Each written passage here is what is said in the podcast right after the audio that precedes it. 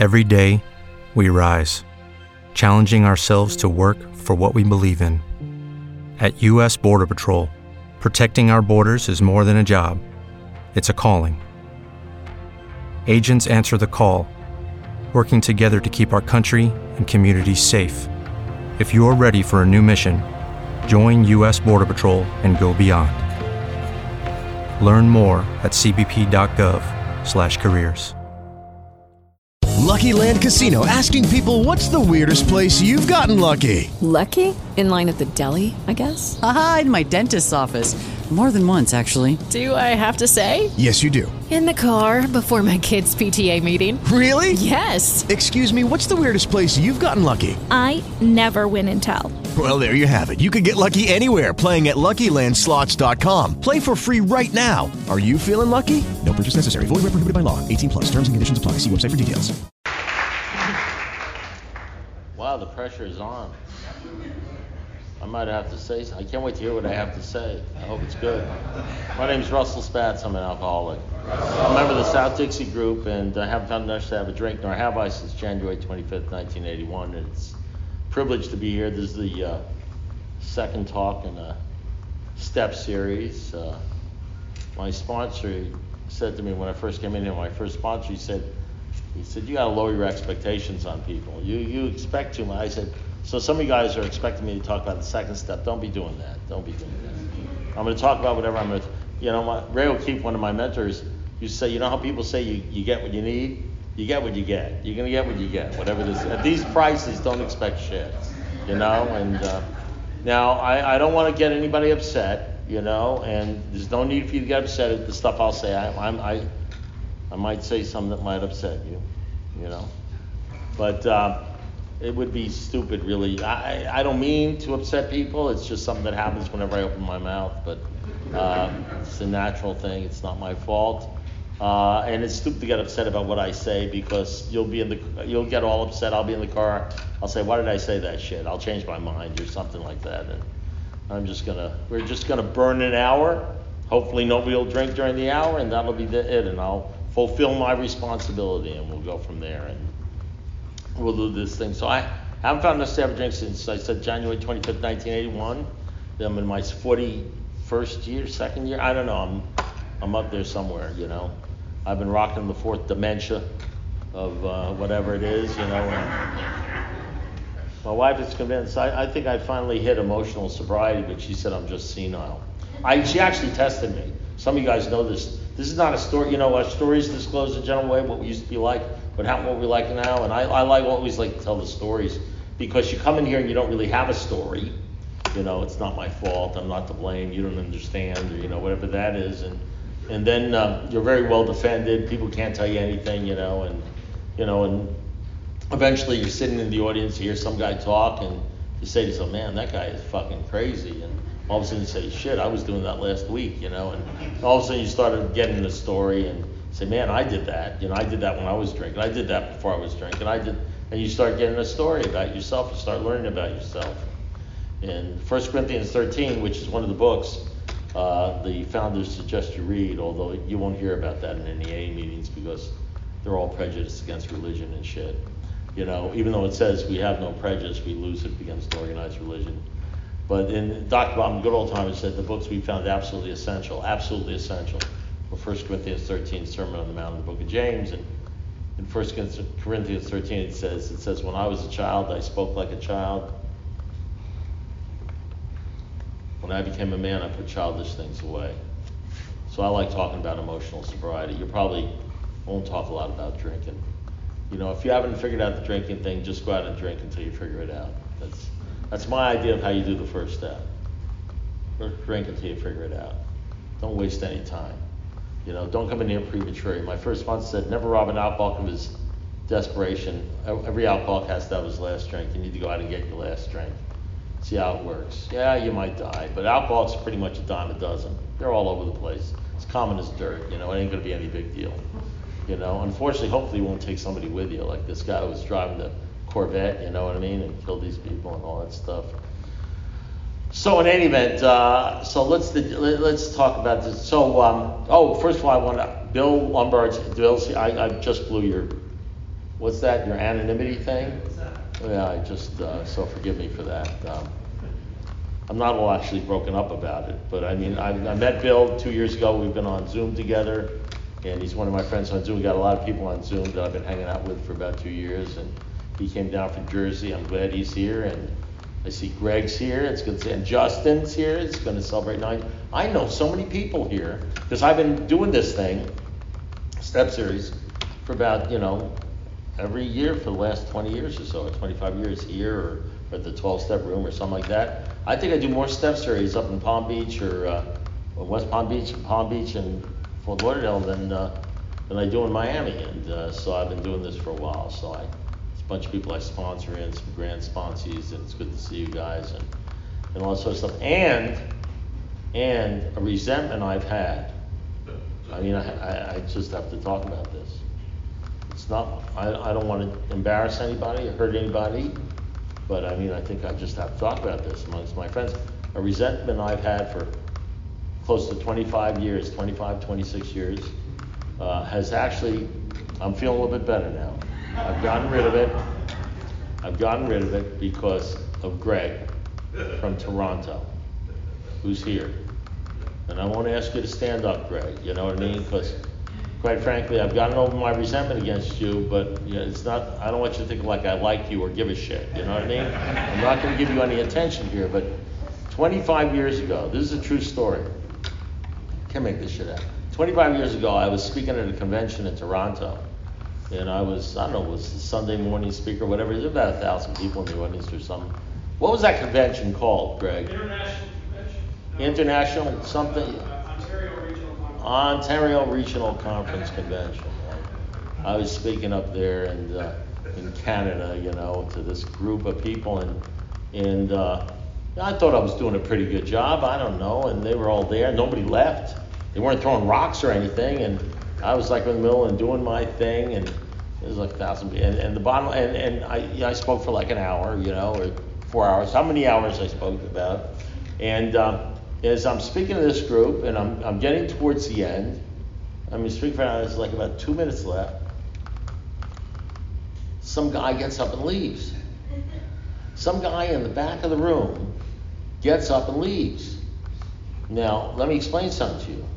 A regular person might not have noticed this, but when you're an alcoholic, you notice fucking shit like that. You notice shit like that, you know? That's one of the, by the way, that's one of the consequences. Of it. it says, unless and until an alcoholic accepts his alcoholism and all its consequences. Remember that word? It's cons- there are consequences of being an alcoholic. Drinking is bullshit. That's not even the problem. Drink is not even a problem. If you're an alcoholic, drink is not a problem. I mean, it's a problem for a while, and then you either die or go to jail for 20 or 30 years, or you know, or you come in here and you stop drinking. There's two rules in AA. You guys know the two rules. You know, rule number one: in order to get here, you have to drink. You know that rule? You got to drink in order to get here. Rule number two: once you get here, you're supposed to stop. That's like the second rule.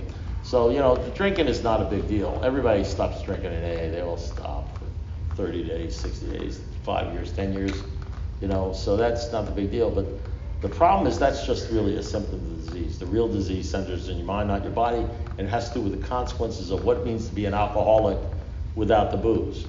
The booze is just the medication. It's just a handy medication. Blondes are, medica- are the medication. Redheads are the medication. Corvettes are the medication. Money is the medication. Everything in this entire world, if you've ever said this word, if you ever said this statement, if only I had, that's that's the same thing as booze.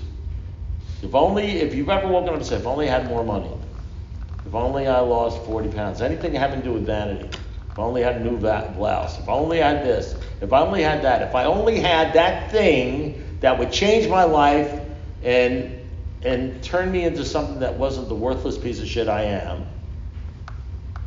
I'd be okay. That's alcoholism. That's uh, you know, and uh, for me, women are what are women? It's a bottle of scotch with legs. You know, my sponsor told me that our first day meeting. He, I said, look at that blonde in the front row. He said, what you used to drink? I said, scotch. He said, what kind? J and B. He says, see that gal? For you, that's a bottle of scotch with legs. And uh, the bottom line is, after you stop drinking, then you start dealing with all the other real stuff, the consequences. There are consequences to being an alcoholic, and you start learning about the consequences. The way alcoholics learn about, you start learning about how how incredibly, how much of a slave you are and a whore you are to the things of this world. You think you think you can't stop drinking, and that's your problem. You can't stop thinking. You can't stop every once in a while. You can't stop telling yourself you're a worthless piece of shit because one of the things that you learn after about two or three years, four years, or five years, however long it is, is that what Karl Menninger said: alcoholics are men, women who out destroy themselves. That if you're an alcoholic, you have this intense feeling deep down inside of being worthless, not being sufficient, of having to always prove yourself or show off or have something, something other than you, who is a worthless piece of shit. Sometimes you actually say that to yourself. You'll be minding your own business, driving a car. All of a sudden, you hear this voice that says, "You're an asshole." such a fucking asshole. I'm such an asshole. I'm never gonna be okay. It's fucking bullshit. Whole world, I'm fucking asshole. And you turn around to see who's telling you that, and you're the only one in the car. And that's basically you. That's you telling you what you think about you. Now, you can, if you're a good alcoholic, you can figure out ways to distract yourself. Go get laid or something, or meet a girl, or flirt, or turn on the TV, or you know, text, you know, or sext, or whatever they do. These, whatever you do, some turn on, you know, listen to music, dance, do something, travel, move, buy a house, buy a blouse, whatever it is, to some sort of somehow distract yourself, spend money you don't have, to buy shit you don't need, to impress people you don't like, and make yourself feel better. How about this? Just gossip. Just go up to somebody and sit down and say, you know, that guy Frank's an asshole. Yeah, he is an asshole. Just talk bad shit about other people behind their back and get somebody to have a conversation with you because somehow, some way, for a broken personality that feels like shit about themselves, when I can talk shit about you, it makes me feel superior. Mm. Makes me feel okay. And then you can spend the rest of your life hating people and thinking bad shit about everybody in the world. And you can do that and you could say, if only I was okay or I had this, I'd be okay. And not even realizing that every time you say, if only I had this, I'd be okay, you're really telling yourself, I'm just not okay. and wondering why, even though you're not drinking, you feel like a piece of shit. So there are consequences to being an alcoholic, and but it takes time to figure it out because now, how long did it take with the booze? I mean, I drank alcohol because no woman, no car, no, no amount of money ever worked just as fast as just a few drinks. And so I drank it. If it if it worked for you the way it worked for me when I was 18, 19, 20 years old, you'd be drinking it too. But came to a point in my life, you know, uh, after 10, 15 years of drinking, where alcohol stopped working for me, so I stopped drinking it. And the sad part about my life is alcohol stopped working for me about 10 years before before I realized it stopped working for me. I hurt a lot of people. I hurt myself, but I hurt a lot of people. And I didn't know. And so I came in here because I thought I had. I, how many people came in here because they couldn't stop drinking? You can raise your hand. And maybe 10%. 10% of the people here came in here because they couldn't stop drinking, you know. The rest, you know, said, my life is so shit, I have nothing else to do. I might as well get out Alcoholics Anonymous. Boring, you know, and uh, so, you know, I couldn't stop drinking. I'd wake up in the morning and say, I'm not going to have a drink today. By 5 o'clock, I was drunk. I'd wake up in the morning and say, I'm not going to buy booze today. By 5 o'clock, I'm searching, searching for dimes, nickels, and quarters to buy a half gallon bottle of Carlos Rossi Chianti and sit by. Back then, we had phonograph records. LPs, they called them. You don't know what they. And I'd sit by the phonograph record and I'd, uh, and I'd play the same song always, over and over again, you know, on, on an album but I'd have to keep on lifting things off, play the same one. It was the one Alki song on the album. There's always you got to find those Alki songs like Only the Lonely, I Miss the Blue.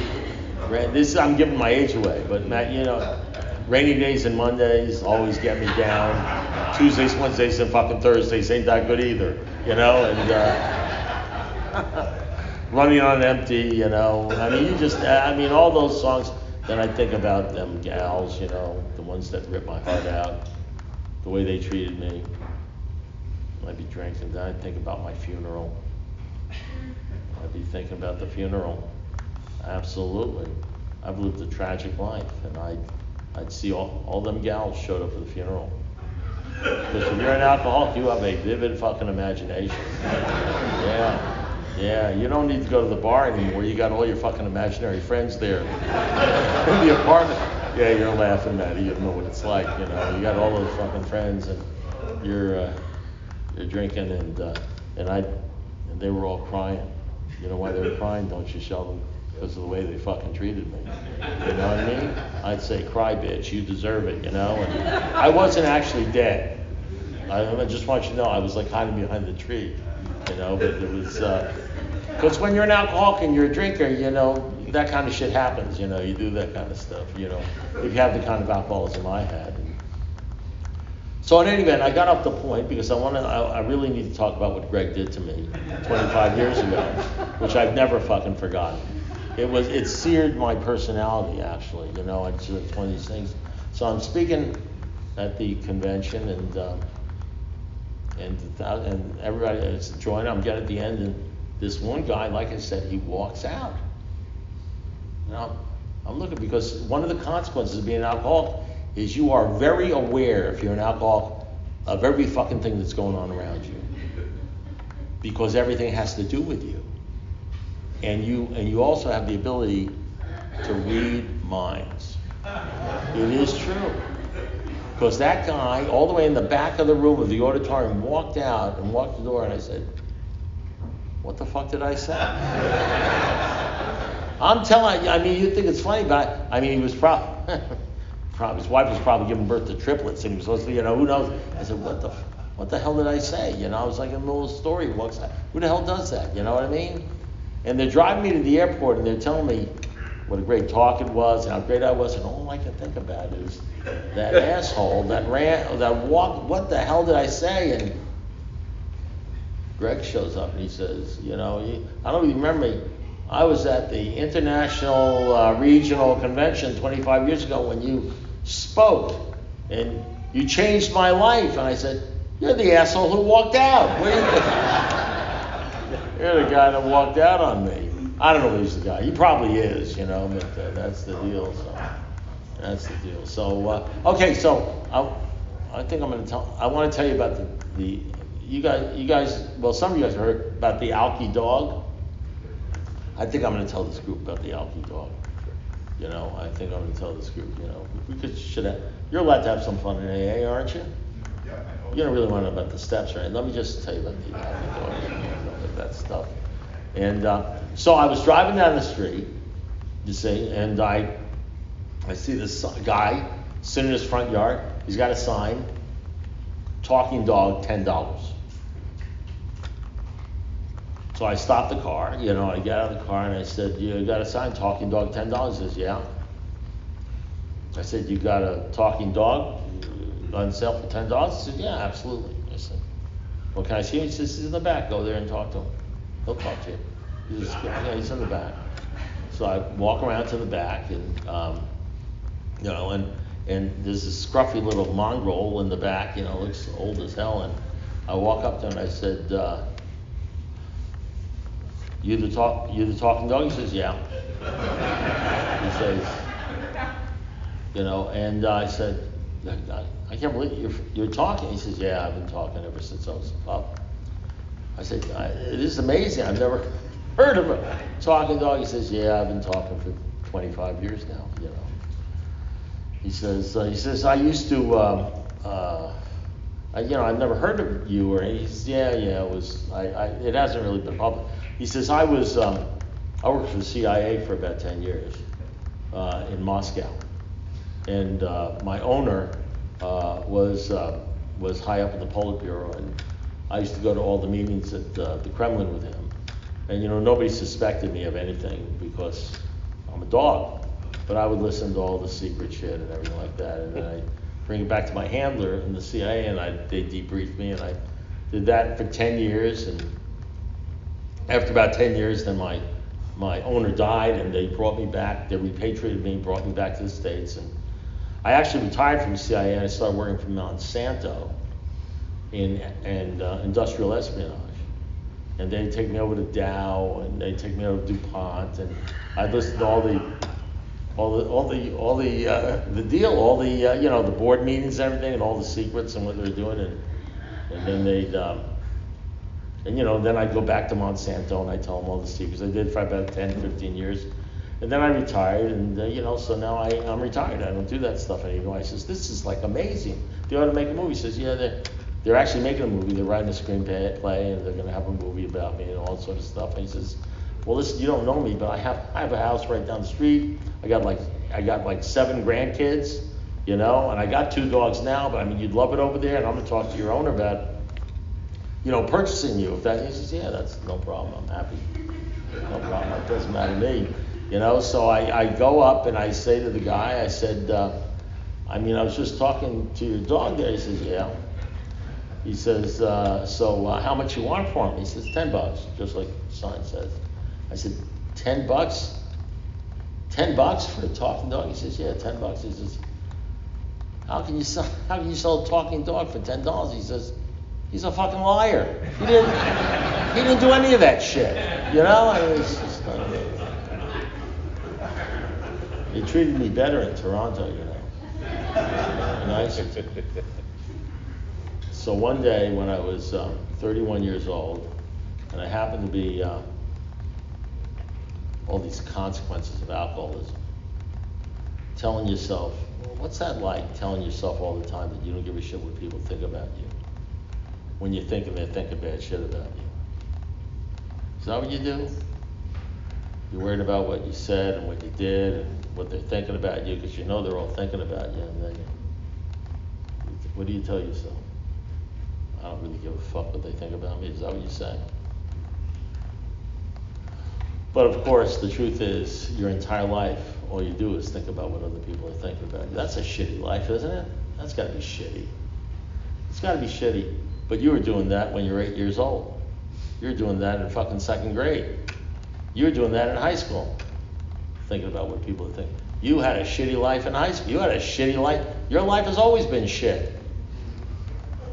You've been an alcoholic. Hey, you were probably an alcoholic before you started drinking.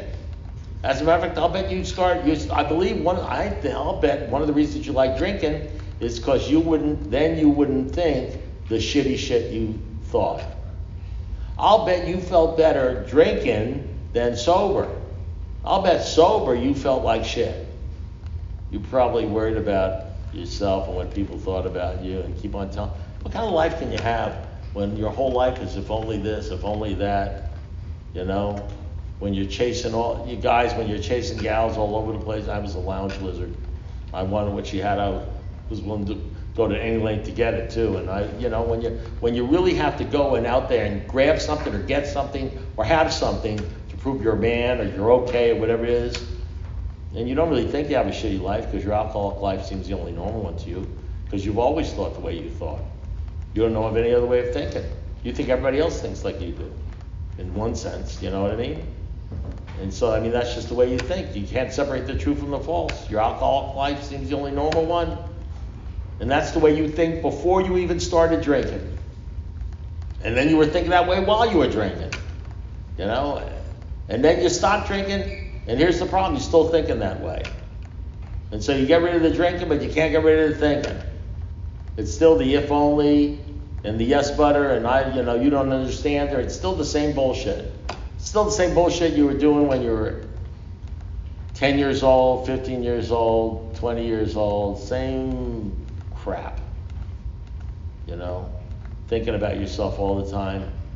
15,000 voices in your mind, all saying bad shit to you about yourself, bad shit to you about your life. You know what I mean? And now, and you used to be able to drink that shit away. You know what I mean? You used to be able to drink that shit away, and now you can't even drink that shit away. Now you got to go out and bankrupt yourself and spend the money and buying shit to prove to yourself you're not an asshole. And you got to gossip about people. You got to do all sorts of stupid shit, you know. And then you feel so lonely. You can't have a decent relationship with anybody because, you know, what are you going to talk to them about? You know, you're not going to talk to them about what's really going on because You know, you're not going to tell your group what's really going on. You're not going to tell anybody what's really going on because then they, well, I mean, you're going to tell, you know, not that you give a shit what they think about you, you know what I mean? But, you know, you got to hide all that shit. You can't even tell them anyway because you don't even know what the hell's going on. That's the real truth. The truth is you don't even know what's going on. So what are you going to tell them? You have no idea why you're so fucked up. You don't have a clue as to why you think the way you do. My sponsor said to me after I got sober, he says, Why do you say the shit you say? Why do you do the stuff you do? Why do you think the way you think? So I said to him, I said, Well, that's just my personality. I sort of like my personality. He says, Russell, your personality is killing you. I said, Listen, I know, I understand about the drinking thing. I'm getting rid of the drinking, but how do you get rid of your personality? I mean, I, have had my personality. Says, you know, like my mother used to say, why can't you be like your brother Gary? How the fuck do you do that? You know what I mean? How, how do you do? How do you be like somebody else? And all of a sudden, you read this book, and it says, you got to have a psychic change. You got to be reborn, become a different human being. It says uh, a, a psychic change is a personality change where ideas, emotions, and attitudes that are the guiding forces of your life are shifted to one side, and you become dominated by a whole new set of ideas, emotions, and attitudes. I mean, how do you make that switcheroo? Okay, big shot? I mean, you can stop drinking. How do you switcheroo from being a mental basket case?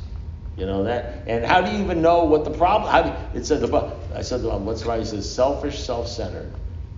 You're selfish and self-centered, and you're driven by a hundred forms of fear, self-delusion, self-seeking. You step on toes of others. They retaliate seemingly without provocation but you learn that you've done made decisions in the past, selfish decisions in the past that put you in a position to be heard. So your self will run riot, though you usually don't think so. I asked my sponsor, what does that mean? He says, you don't give a shit about anybody except yourself. I said, I like the way they put it in the book better. You know, I don't like way you put it. You know, and uh, and how do you do that when you don't think you're selfish? You think you're basically a good guy. You think you're basically a nice guy, and the book is telling you your real problem is yourself. You must, above everything, you must get rid of it. God makes above everything, we must get rid of this selfishness. We must, or it kills us. That's the real disease. That's after you get rid of the the, the, the symptom, the drink. That's after you get rid of the medication. Your real problem is you're selfish, you're self-centered, you're delusional. You can't. You know what delusional means? What it means is you have no idea what's really going on on the planet Earth. Hmm. You see things, you think things, they're all wrong. They're all wrong. And so, and then it causes you to have, and then you have these emotions and these feelings. You want to get in touch with your feel. Your feelings are more important than anything in the world. All you want to do is talk to me about your feelings. You know, you want to find your inner child. You know, if you ever find him, slap the shit out of him and tell him to shut the fuck up. You know, he's been getting you in trouble all, his, all your life. You know, and I know and they're all messed up by your feelings, and you start thinking you're, making money, or you got a girlfriend, or whatever the hell, a boyfriend, or whatever it is, or you're married, and you start thinking you're okay because of all the stuff you have, and and you're just a, you're just waiting to lose it or get divorced or screw that up, you know, because that's what alcoholics do. We just screw up the perfect. We get all the stuff together. Oh, why can't? If I only had a home. If I only had a home, you know. All my friends have homes. I don't you had a home. You got kicked out of it. Don't you remember? Oh, if I only had a girl. You had a girl. Oh, if I only had a car. You had a car. Oh, if I only had a job. You had a job. If I only had money. You had money. You know, if I only lost 50 pounds, you had lost 50 pounds. If- it is Ryan here, and I have a question for you. What do you do when you win? Like, are you a fist pumper? A woohooer, a hand clapper, a high fiver. I kind of like the high five, but if you want to hone in on those winning moves, check out Chumba Casino. At ChumbaCasino.com, choose from hundreds of social casino style games for your chance to redeem serious cash prizes. There are new game releases weekly, plus free daily bonuses. So don't wait. Start having the most fun ever at ChumbaCasino.com. No purchase necessary. VGW. Void were prohibited by law. See terms and conditions. 18 plus. Hello, it is Ryan, and we could all use an extra bright spot in our day, couldn't we? Just to make up for things like sitting in traffic, doing the dishes, counting your steps, you know, all the mundane stuff. That is why I'm such a big fan of Chumba Casino. Chumba Casino has all your favorite social casino style games that you can play for free anytime, anywhere with daily bonuses. That should brighten your day a little. Actually, a lot. So sign up now at chumbacasino.com. That's chumbacasino.com. No purchase necessary. VGW Group. Void were prohibited by law. See terms and conditions. 18 plus. I only went to the job. You had that. You couldn't. You couldn't. You couldn't keep something. You couldn't keep a decent lifestyle if you wanted to, because you're a goof. Like John Wayne says, life is tough, and if you're stupid, it's even tougher. You know what I mean? And you are a smart person who thinks you're smart and you're stupid. You do stupid shit, and it's all self-destructive. And you have no idea what the hell I'm talking about. And so you get into this deal, and so now you stop drinking, and you're insane. You're insane. We discussed this last week. You're insane because, well, the book says you're insane. Not, listen, the stuff I'm talking about now is stuff I've learned over 40 years based on my own personal experience with me. Doesn't have to be with you. You could be the exception to the rule. You know, you could be the exception. It could be all wrong. I could be all wrong about this. You know, but I, you know, when a man with experience meets a man with money, the man with experience will walk away with the money, and the man with the money will walk away with an experience. I mean, you can tell me what you think, but I'll tell you what. All I can tell you is this: I've been in the jungle. You know, I'm married 40 years, raised four kids, seven grandkids, one more on the way, self-supporting through my own. I, I, I've done the cancer twice. I've gone through the, the bullshit, the bankruptcies, the low money, the whole bullshit. I've done the life thing. You know what I mean? Not drinking as an alcoholic, fucking crazy as a loon. You know what I mean? I know the deal. You understand? I've been there, done that, figured it out. You know what it says in the big book? I've read all the material. You know what I mean? I've hit the bottoms. I've been crushed. How we get a new perspective? By repeated humiliation and the final crushing of our self-sufficiency. Self-sufficiency. That's how you figure this thing out. You get crushed 10,000 times over 10 years, and then you're broke again for the 10 millionth time. You know what I mean? Say, what is wrong with me? And all of a sudden your sponsor says, well, you know, when you spend more money, money than you make, you go into debt. You say, shit, I didn't know that. you know? You learn shit, you know what I mean? You just do, you think alcoholism is the, drinking is the least of your problems. You can't even spend money or not spend money. You can't even, you can't do nothing in any type of normal, decent, healthy. Bill Wilson said the real problem with alcoholics is unhealthy dependencies. You are so dependent on every. You are like a please love me aholic, don't reject me aholic. How can I fit into the group aholic? I'm so lonely. You're attention aholic. You got so many holic things going on that you don't even know about. And this is how you learn. You learn by going through life sober, getting the shit knocked out of you, the highs, the lows, the highs. You're up, you're down, you're up, you're down, you're up, you're done. That's like the first hour. You know what I mean? You're sober, you know. It goes on for 10 years. What's wrong with me, you know? You go to some doctor, you know. Doctor, I can't sleep. I'm worried, I'm anxious, or whatever it is. He says, Oh, yeah, yeah, I understand. He says, Well, here. He's, he's the doctor, so he's going to help you out. Because of everything he learned in medical school with Big Pharma, he said, he says, Here, take, take two of these a day. Just suck on these, you'll be okay. You know? Oh, thank you very much, doctor. He must know he's a doctor, you know? And you see what he's, let me tell you what, let me translate what he just told you into Alki English. Uh, what he's basically saying is, listen, I have no idea what the fuck is wrong with you. but why don't you chew on this shit? So I, chew on these things so I can deal with somebody who has a real fucking problem. You know what I mean? Because you're like a goof, you know what I mean? This will calm your ass down. There ain't no pill that's going to give you integrity, that's going to turn you into a fucking thinking human being and a grown up. The sixth step, you start doing the sixth step, which most people don't do. They don't do it. There ain't no sixth step. Let me tell you, the sixth step is the step that separates the men from the boys.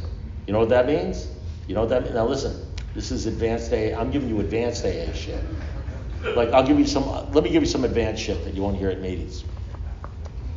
The second step that says we've come to believe that a higher power will restore us to sanity. What it's really telling you is you're insane. Because only insane people have to be restored to sanity. Did you understand? But they but you're an alcoholic and you're defiant and you're sensitive. Well, you're not sensitive. Great artists are sensitive. You're touchy. So you can't say to an alcoholic, you're fucking insane. You're one dumb, or like my sponsor used to say, you know as much about life for us as a dog knows about his father. Your as his father. Uh, uh, your sponsor can say shit like that to you, and then you can get away with it, sort of. But you know, they don't tell you. You say you're an alcoholic, and so your powerless over alcohol, your life's unmanageable. You've gone through, you've gone through repeated humili- humiliations, the final crushing of your self-sufficiency. So you've become entirely ready to have somebody or something outside yourself re- stop you from drinking. Entirely ready to stop drinking. You've become entirely ready to do that. Okay? You haven't put together the God thing yet, but you know you can't stop and you're powerless over it. And not everybody comes in AA is that like that. There's a step before the steps. The step before the steps, and you read it, says if you want what we have and you're willing to go to any length to get it, then you're ready to take certain steps. Does everybody understand how that's the step before the steps? There's, there's a prerequisite. You know, when I was going to college, if you wanted to take trigonometry, you'd have to take algebra first. If you wanted to take, uh, you know, if you wanted to take calculus, you had to take, you know, you had to, you had to take geometric algebra. You know, you, got, you had to do different things to get to different places. The, the prerequisite to taking the steps is if you want what we have, whatever you think we have, and you're willing to go to any length to get it, then you're ready to take certain steps. Not everybody comes here and wants what we have. Some people want what they used to have. You know, there's a difference between wanting what we have and wanting what you had. Because if you want what you had, then as soon as you get what you had, you're gone. The girl's back, the guy's back, you romance, you got that, things look good, you get too well too fast, you get the money back. No need to hang around AA because you don't want what he had. You don't want the God thing. You don't want any. You don't even. You want some. You can't even see what we have. You can't even understand why people go there. I've got the money back. I'm doing okay. So you're gone because you don't want what we have because you don't even. You don't even have a we. There's nobody in here that has what you want because you're cool, and this is a very uncool place to be. And what you want is to be hip, slick, and cool, and that's the deal. And the bottom line is, if you're an Alcoholics Anonymous and you want to grow up and become a man and grow the fuck up, you're to have to make a choice between God and cool. Because uh, God is either everything or he's nothing. He's either, he's either everything or he's nothing. I mean, that's what it says in the big book. I'm just talk, quoting, all I'm doing is quoting scripture, you know. He's everything or he's nothing. By the way, AA's position is he's everything, in case you haven't figured it out, you know. And you know that, that thinking about God, you know, utterly abandoning yourself to God, you understand that making a sincere decision for God, never apologizing for God, having a, a you know, life being a life, you know that having your life based on God, you know that making a decision for God and that what they say, He'll give you everything you need if you stay close to Him and perform His work, work well. You understand what I'm saying? And his work is to help other people. You understand? You, you understand all that God crap where it says, "But we won't know you." Well, that's okay, but your real reliance has to be on God. You know, He will show you how to even create the fellowship you crave, the God fellowship you crave. You know, there's no middle of the road solution, half measure value nothing. You know, the great fact is this and nothing less. If you want to be rocketed in the fourth dimension of existence and experience much of heaven and lose all fear of people and of economic insecurity, the great fact is this and nothing less that God has to become the central fact of your life and be convinced that He lives in your heart and mind, which is in a day in a, in, in a way that's miraculous and doing for you what you can't do it for yourself and changing you into a whole other human being. You understand that that is totally uncool to the outside world. You understand you can't have it both. You, it's half measures. You can't you can't love God. You can't have God and mammon. You can't have. You can't love God and cash. You can't love God and pussy. You can't love God. You got to make a choice. You understand that if you go out there and you start to, or even how about this? Even in AA, you understand if you talk the way I talk, people are going to turn you off. You know why? Because there's a chapter to the agnostics.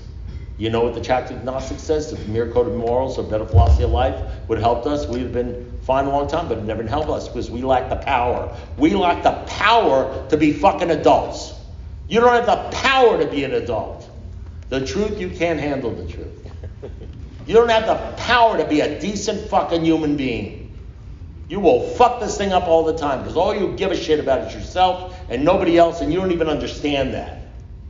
You don't have the power. There is one who has all power. There is one, not 51, not 2010. There's one. May you find him now. You know, that's there's one. That's you don't understand that. Do you understand that's AA? They read it at every meeting. Nobody fucking believes it. They all believe they can do half measures. Or you know, I mean, just don't be like Russell. He's fucking nuts. You know. They're all worried about talking about God. HP. I got my HP. Or, you know, anything but God. Because anything to water it down so nobody thinks that you really believe this shit. How can I be an AA and so that nobody really knows I'm an A or I don't sound crazy like Russell Spatz? The book says we never apologize for God, but whenever we talk about says, I'm sorry to mention the God thing. We apologize for him because we're ashamed. Because the truth is, all we give a shit is about what other people think about us, even though we don't give a shit what other people think about us. And we know that other people, when we talk about God, they'll roll their eyes or they'll laugh at us. And God forbid, the worst thing that can happen to a person who's totally insufficient or feels insufficient is that people treat him like he's totally insufficient. We don't have an ego problem. We don't have any fucking ego. We have nothing.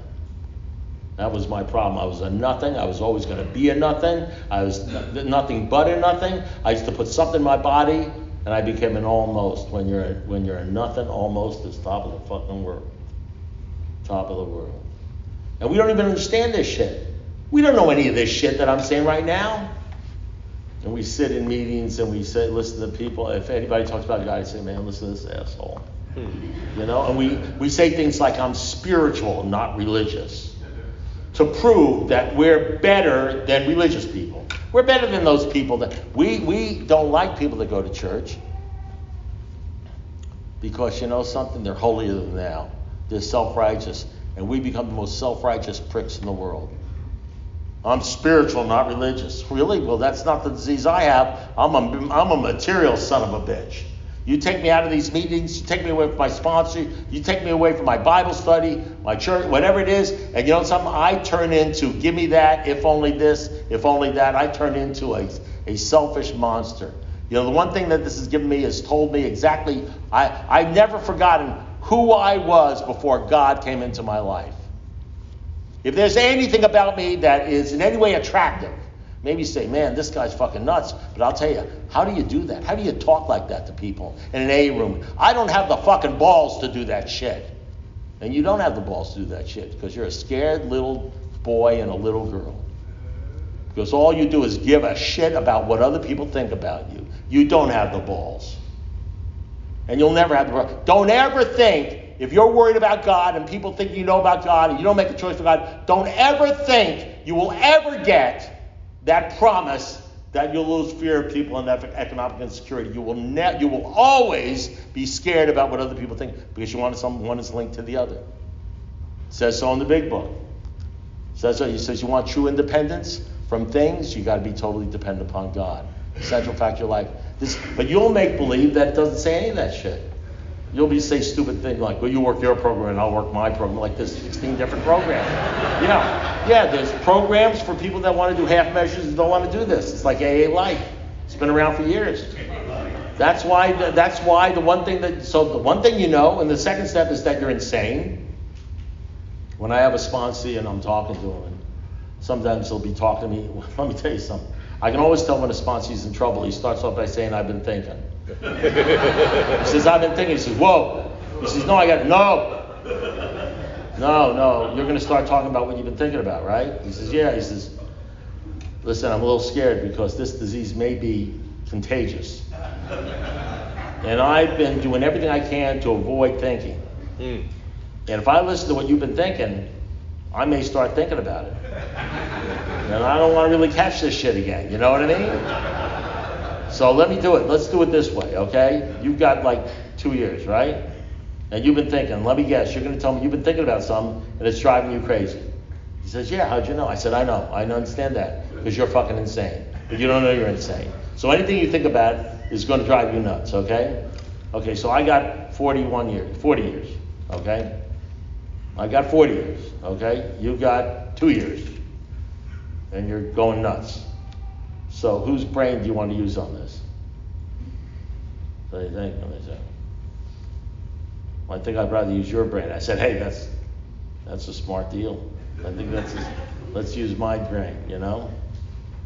And so then I then we start then we can discuss sober things, you know, and not crazy shit, hmm. not your problems, because you don't even know what your problem is. You think you have problems, and you don't even have a problem.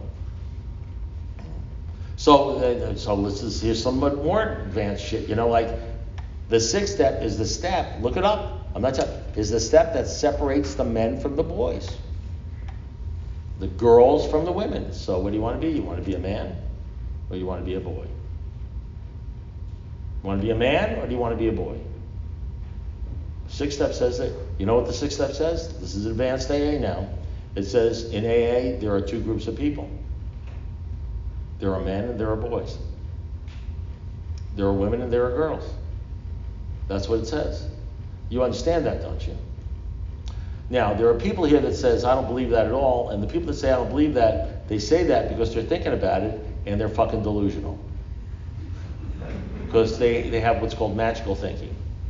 You could tell them that God has to become the central factor of your life because that's what it says in the big book, and they'll say that's not what it says. Hmm. You can tell them you've got to lose prejudice against organized religion. We lose prejudice. You know, when I if I hear one more guy put down the Catholic Church, and I'm not Catholic, I don't care. I mean, all we have is people in here who are wounded. Or the one thing I know about chapter of the agnostic says it says this sort of thinking must be abandoned. I can always tell when somebody's not really sober when they start putting down religious people. When in the big book it says we encourage church membership, we encourage this. Most of us belong to such organizations. Bill Wilson did, Dr. Bob did, they all did, except for Bill, Jim Burwell, who was an atheist, you know, which they say he got who was an atheist. By the way, AA takes the sign, takes the side of the deal that says atheism is bad, not good. Read Dr. Bob the Good Old Timers. Read chapter to the agnostic. Read Dr. Bob and the Good Old Timers. Read the last paragraph. If you're an atheist or agnostic, have some other intellectual pride that keeps you from understanding this. I feel sorry for you. I pity you. Your heavenly Father will never get let you down. How do you read shit like that? We lose prejudice against organized religion. Most of our members are. How do you read that and actually come to the thinking, which is most days come to the thinking that agnosticism and atheism is okay? There is a difference between understanding that it's a spiritual kindergarten and that most people, you know, don't want to hear that. It's a difference between it's a spiritual kindergarten and think that that's okay at 10 fucking years or 15 or 20 years. That's not AA. It's something, it's something, but it's not AA. It's a pseudo AA. It's a kind of a, it's an AA where you don't really want to do AA.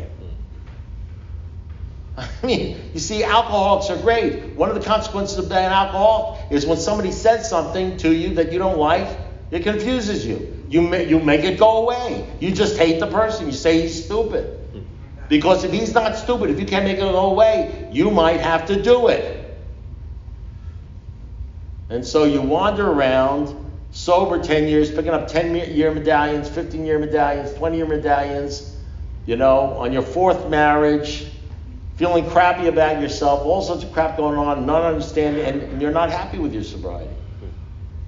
Here and then, once in a while, a former drinker will say, feel better, look better, having a better time. We, we laugh at Church Sally. We know he'll try the old game again because he's not happy with his sobriety. Soon he will know loneliness as few do. I mean, there are there are consequences to words. You can't make believe words.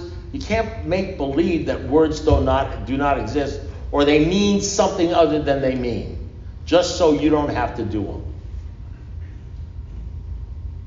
And nobody, t- I, I know, I understand. I know I'm. It sounds like I'm rough. I know you don't hear this shit at AA meetings. I get it. It's okay. It won't kill you. You know. I mean, you're pretty much fucked. You understand that? no, I mean you are. You know, even the ones who hate me, because you know you hate me. You know why you hate me? If you don't like me or you think it's bullshit, because you've been listening to me. So you're fucked. Because the problem is, unless you're constantly incapable of being honest with yourself, You may listen to me and you may reject everything I say, but you're going to go out there and try to stay sober. And one day, on your when you're when you're coming back again for the 14th time, or you feel like shit, you're going to remember every fucking thing I said. Hmm. Because the truth, you can't handle the truth, and one day you're going to say what people say. I used to hate you, but now I love you. Because the truth stands on its own. And you know how you think, and you know how you are, and you know what's going on. And the real men want to hear a message of weight and depth, not bullshit, to make you feel good. So you can go on with your stupid lives, doing stupid shit over and over again, and not being disciplined, and not growing the hell up, you know, because this is this is something for grown-ups. So you got a choice: the men or the boys, women or the girls. You know, that's why only one half of one percent stay sober over 20 years. You hang around here long enough, you see them drink at five years, 10 years, 15 years, 20 years. See them start popping pills and Xanax and all that sort of shit. You know what I mean? Uh, you know, like this is some sort of like Valium deficiency deal. You know, you see them, you see them vaping and smaping and whatever the hell they're doing. You know, and just doing anything they can, bankrupting themselves, ruining relationships. Just you know, they're not drinking. You know, and you're just doing all sorts of horrible things in your life. You know, because they can't arrest. you. Hey, listen, you get away with bullshit for a long time. They can't arrest you for driving while being an asshole. You can be, yeah, yeah, no, really. It's the drinking. So you come in here. If, if you're in here to only stop drinking, you will eventually drink. If you're not here to grow the hell up, you will eventually. And you will become, in the next five or ten years, the people you hang out with and listen to, and the books you read. And the books you read will depend upon who you hang out with. It's as simple as that. So don't ever say, don't ever say that you never heard this shit. Don't ever make believe that you did AA and you did the whole thing and you're doing everything and it didn't work for you. If it doesn't work, because that's a lie. You'll be lying. You just just telling the truth. You came into AA and you didn't really do it. You just sat in a chair and you drank coffee and, you know, had a good time. It was almost like sitting in the bar, except instead of drinking scotch, drinking coffee and looking at the blonde in the front row, or smoking cigarettes on the outside, or doing what you did when you were drinking. Your alcoholic life seems the only normal. You know, that's the deal. Now, I understand, I get it, I understand, and you can call me on this, that when they say in the big book, we encourage, these are the founders, the founders. Now listen to me, they say, we encourage, these are the founders, this is Bob, Bob and Bill, and Bill Wilson, we encourage church membership. But it's not obligatory.